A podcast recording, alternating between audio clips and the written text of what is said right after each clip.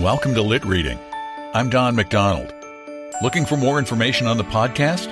Visit litreading.com. Now, please bear with us as we pay the bills. Our story begins shortly. Another day is here, and you're ready for it. What to wear? Check. Breakfast, lunch, and dinner? Check. Planning for what's next and how to save for it? That's where Bank of America can help. For your financial to-dos, Bank of America has experts ready to help get you closer to your goals. Get started at one of our local financial centers or 24-7 in our mobile banking app. Find a location near you at bankofamerica.com slash talk to us. What would you like the power to do? Mobile banking requires downloading the app and is only available for select devices. Message and data rates may apply. Bank of America and a member FDIC.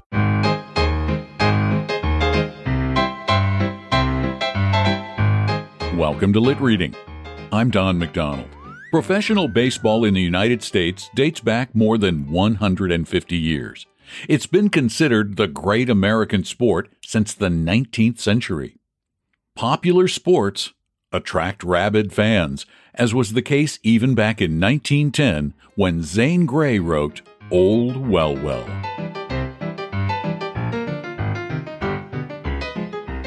He bought a ticket at the 25 cent window and edging his huge bulk through the turnstile, laboriously followed the noisy crowd toward the bleachers. I could not have been mistaken. He was old Wellwell, famous from Boston to Baltimore as the greatest baseball fan in the East. His singular yell had pealed into the ears of 500,000 worshippers of the national game and would never be forgotten. At the sight of him, I recalled a friend's baseball talk. You remember old Well Well? He's all in. Dying, poor fellow. It seems young Bert, whom the Phillies are trying out this spring, is old Well Well's nephew and protege. Used to play on the Murray Hill team, a speedy youngster. When the Philadelphia team was here last, manager Crestline announced his intention to play Bert in center field. Old Well Well was too ill to see the lad get his tryout. He was heartbroken and said, If only I could see one more game. The recollection of this random baseball gossip and the fact that Philadelphia was scheduled to play New York that very day gave me a sudden desire to see the game with old Well Well. I did not know him, but where on earth were introductions as superfluous as on the bleachers? It was a very easy matter to catch up with him. He walked slowly, leaning hard on a cane, and his wide shoulders sagged as he puffed along. I was about to make some pleasant remark concerning the prospects of a fine game when the sight of his face shocked me, and I drew back. If ever I had seen shadow of pain and shade of death, they hovered darkly around old Well Well. No one accompanied him. No one seemed to recognize him. The majority of that merry crowd of boys and men would have jumped up wild with pleasure to hear his well remembered yell. Not much longer than a year before, I had seen 10,000 fans rise as one man and roar a greeting to him that shook the stands. So I was comforted by a situation strikingly calculated to rouse my curiosity and sympathy. He found an end seat on a row at about the middle of the right field bleachers, and I chose one across the aisle and somewhat behind him. No players were yet in sight. The stands were filling up, and streams of men were filing into the aisles of the bleachers and piling over the benches. Old Well Well settled himself comfortably in his seat and gazed about him with animation. There had come a change to his massive features. The hard lines had softened. The patches of gray were no longer visible. His cheeks were ruddy. Something akin to a smile shone on his face as he looked around, missing no detail of the familiar scene.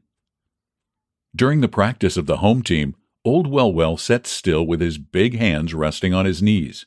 But when the gong rang for the Phillies, he grew restless, squirming in his seat, and half rose several times. I divined the importuning of his old habit to greet his team with a yell that had made him famous. I expected him to get up. I waited for it. Gradually, however, he became quiet as a man governed by severe self restraint and directed his attention to the Philadelphia center fielder. At a glance, I saw that the player was new to me and answered the newspaper description of young Bert. What a lively looking athlete! He was tall, lithe, yet sturdy. He did not need to chase more than two fly balls to win me. His graceful, fast style reminded me of the great Curt Welch. Old Wellwell's face wore a rapt expression. I discovered myself hoping Bert would make good, wishing he would rip the boards off the fence, praying he would break up the game. It was Saturday, and by the time the gong sounded for the game to begin, the grandstand and the bleachers were packed. The scene was glittering, colorful, a delight to the eye. Around the circle of bright faces rippled a low, merry murmur. The umpire, grotesquely padded in front by his chest protector, announced the batteries, dusted the plate, and throwing out a white ball, sang the open sesame of the game. Play! Then old Wellwell arose as if pushed from his seat by some strong propelling force. It had been his wont always when play was ordered, or in a moment of silent suspense, or a lull in the applause, or a dramatic pause when hearts heat high and lips were mute, to bawl out over the listening, waiting multitude his terrific blast. Well, well, well! Twice he opened his mouth, gurgled and choked, and then resumed his seat with a very red, agitated face. Something had deterred him from his purpose, or he had been physically incapable of yelling. The game opened with White's sharp bounder to the infield. Wesley had three strikes called on him, and Kelly fouled out to third base. The Phillies did no better, being retired in 1 2 3 order. The second inning was short and no tallies were chalked up. Brain hit safely in the third and went to second on a sacrifice. The bleachers began to stamp and cheer. He reached third on an infield hit that the Philadelphia shortstop knocked down but could not cover in time to catch either runner. The cheer in the grandstand was drowned by the roar of the bleachers. Brain scored on a fly ball to left. A double along the right foul line brought the second runner home. Following that, the next batter went out on strikes. In the Philadelphia half of the inning, young Bert was the first man up. He stood left handed at the plate and looked formidable. Duveen, the wary old pitcher for New York to whom this new player was an unknown quantity, eyed his easy position as if reckoning on a possible weakness. Then he took his swing and threw the ball. Bert never moved a muscle, and the umpire called a strike. The next was a ball. The next a strike. Still, Bert had not moved. Somebody wake him up! yelled a wag in the bleachers. He's from Slumber Town, all right, all right, shouted another. Duveen sent up another ball, high and swift. Bert hit straight over the first baseman, a line drive that struck the front of the right field bleachers. Peacherino! howled a fan. Here the promise of Bert's speed was fulfilled. Run! He was fleet as a deer. He cut through first like the wind, settled to a driving stride rounding second, and by a good long slide beat the throw into third.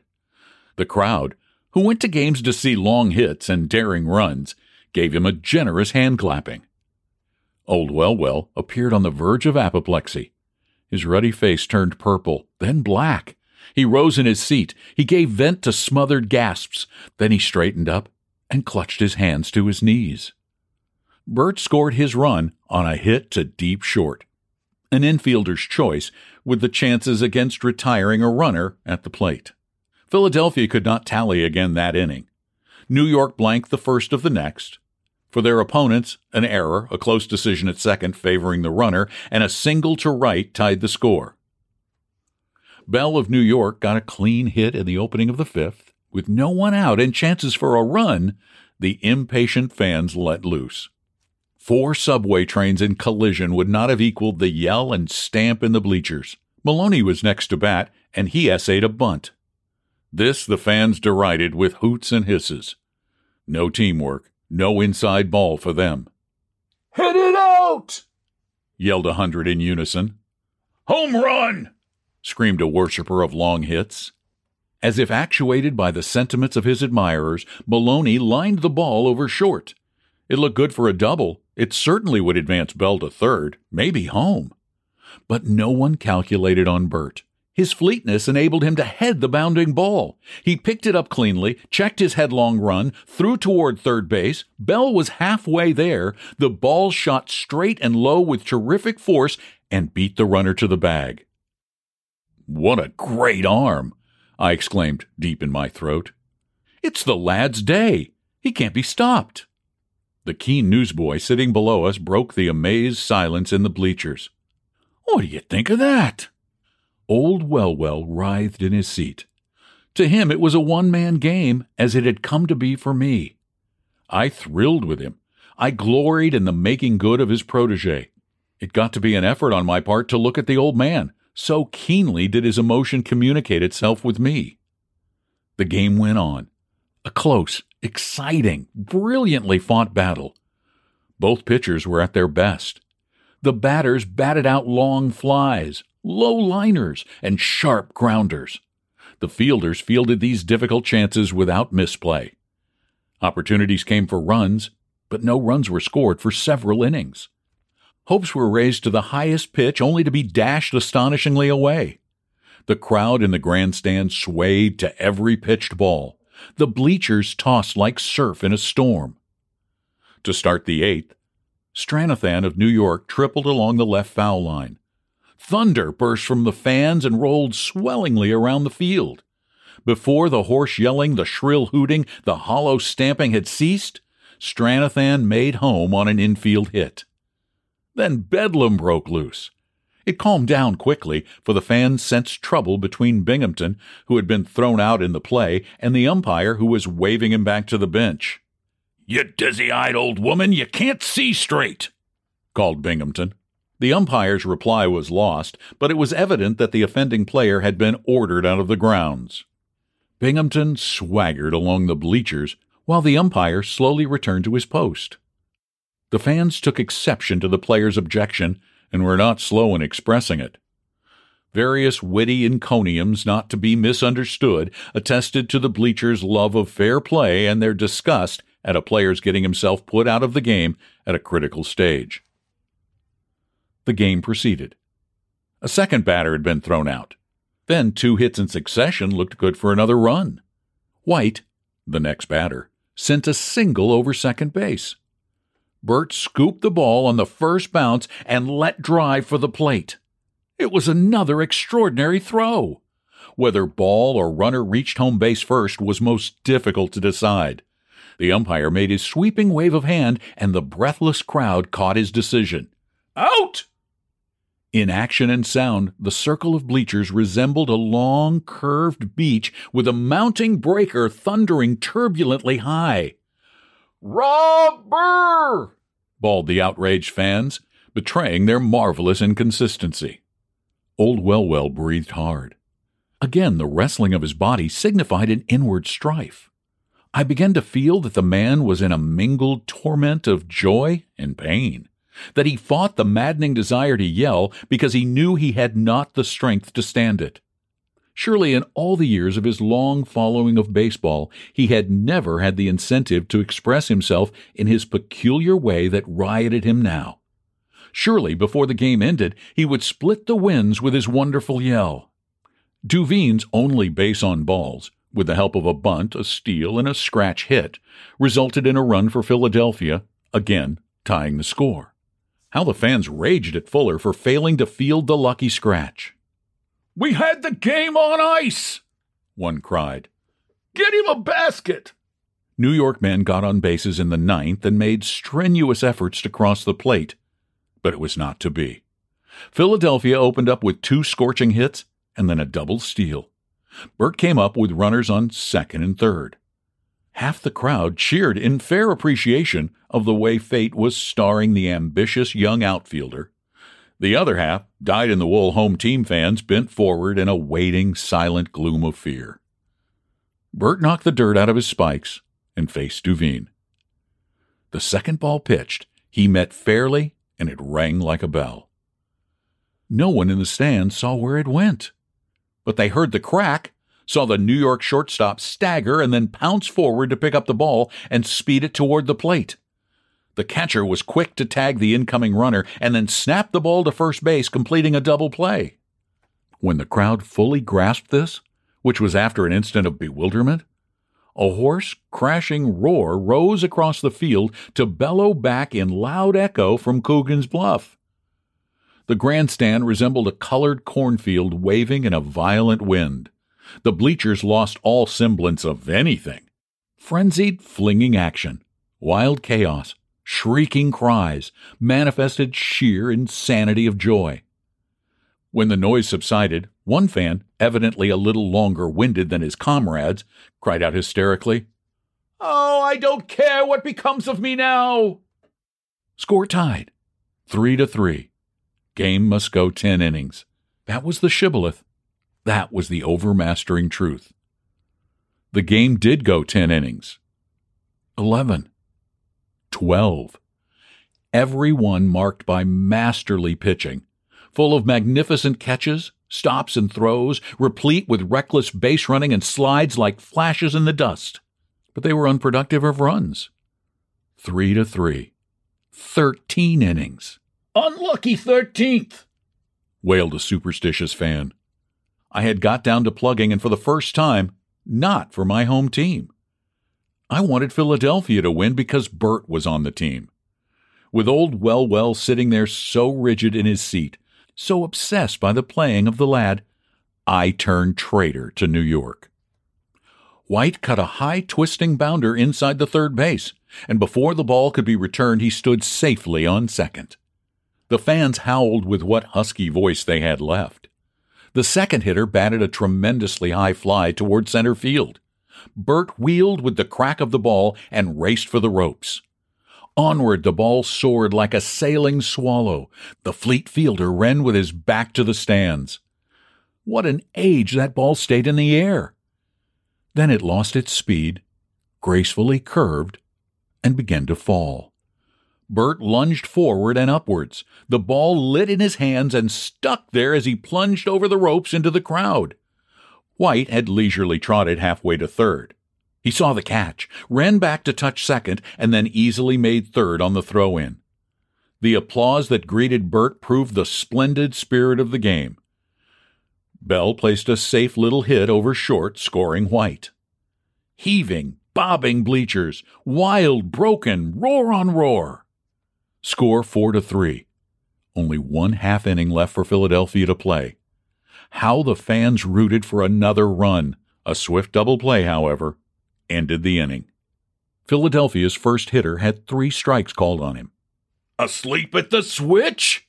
yelled a delighted fan. The next batter went on a weak pop up fly to second. Nothing to it. Oh, I hate to take this money.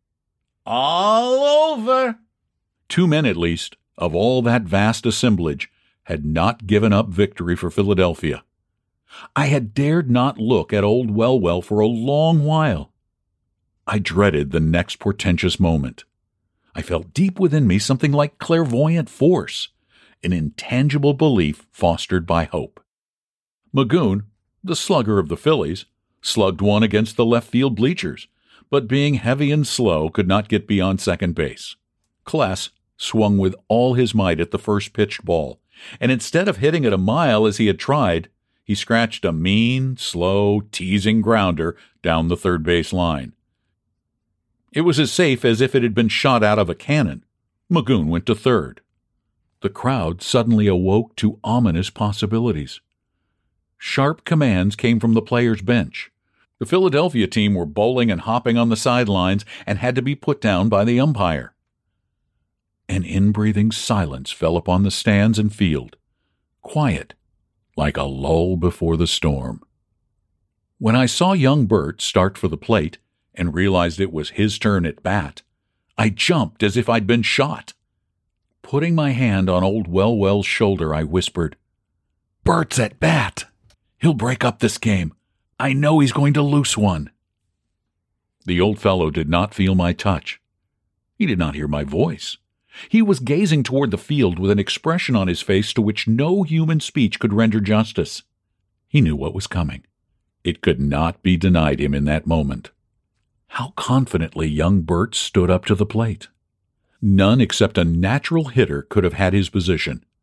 He might have been Wagner for all he showed of the tight suspense of that crisis. Yet there was a tense, alert poise to his head and shoulders, which proved he was alive to his opportunity. Duveen plainly showed he was tired. Twice he shook his head to the catcher as if he did not want to pitch a certain kind of ball. He had to use extra motion to get his old speed, and he delivered a high straight ball that Bert fouled over the grandstand. The second ball met a similar fate. All the time the crowd maintained that strange, waiting silence. The umpire threw out a glistening white ball, which Duveen rubbed in the dust and spat upon. Then he wound himself up into a knot, slowly unwound, and swinging with effort, threw for the plate. Bert's lithe shoulders swung powerfully. The meeting of ball and bat fairly cracked. The low driving hit lined over second, a rising, glittering streak, and went far beyond the center fielder. Bleachers and stands uttered one short cry and then stared at the speeding runners. For an instant, approaching doom could not have been more dreaded. Magoon scored. Kless was rounding second when the ball lit. If Bert was running swiftly when he turned first, he had only got started, for then his long sprinter's stride lengthened and quickened. At second, he was flying. Beyond second, he seemed to merge into a gray, flitting shadow. I gripped my seat, strangling the uproar within me. Where was the applause? The fans were silent, choked as I was, but from a different cause. Kless crossed the plate with the score that defeated New York. Still, the tension never laxed until Bert beat the ball home in as beautiful a run as ever thrilled an audience. In the bleak, dead pause of amazed disappointment, old Wellwell lifted his hulking figure and loomed, towered over the bleachers. His wide shoulders spread, his broad chest expanded, his breath whistled as he drew it in. One fleeting instant his transfigured face shone with a glorious light. Then, as he threw back his head and opened his lips, his face turned purple. The muscles of his cheeks and jaw rippled and strung. The veins on his forehead swelled into bulging ridges. Even the back of his neck grew red. Well, well, well! Ear splitting stentorian blast. For a moment I was deafened, but I heard the echo ringing from the cliff, a pealing clarion call, beautiful and wonderful, winding away in hollow reverberation, then breaking out anew from building to building in clear concatenation. A sea of faces whirled in the direction of that long unheard yell. Bert had stopped statue like, as if stricken in his tracks. Then he came running, darting among the spectators who had leaped the fence. Old Wellwell stood a moment with slow glance lingering on the tumult of emptying bleachers, on the moving mingled colors in the grandstand, across the green field to the gray clad players. He staggered forward and fell. Before I could move, a noisy crowd swarmed about him, some solicitous, many facetious. Young Bert leaped the fence and forced his way into the circle. Then they were carrying the old man down to the field and toward the clubhouse. I waited until the bleachers and field were empty. When I finally went out, there was a crowd at the gate surrounding an ambulance. I caught a glimpse of old Wellwell. He lay white and still, but his eyes were open, smiling intently. Young Bert hung over him with a pale and agitated face. Then a bell clanged, and the ambulance clattered away.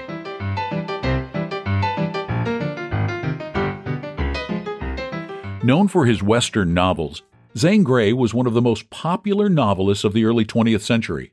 Grey was also a huge baseball fan and published a number of stories about the sport. One of the first American authors to become a millionaire, more than 100 movies were made from his popular tales. Thanks for listening to another edition of Lit Reading. I hope you like what you hear. If you do, please leave a review at Apple Podcasts. They're the primary review place. And tell your friends, your acquaintances, people you run into about these stories. Because the more literally, the merrier. We want everyone to be able to listen to these anytime, all over the world. Again, thanks for being there.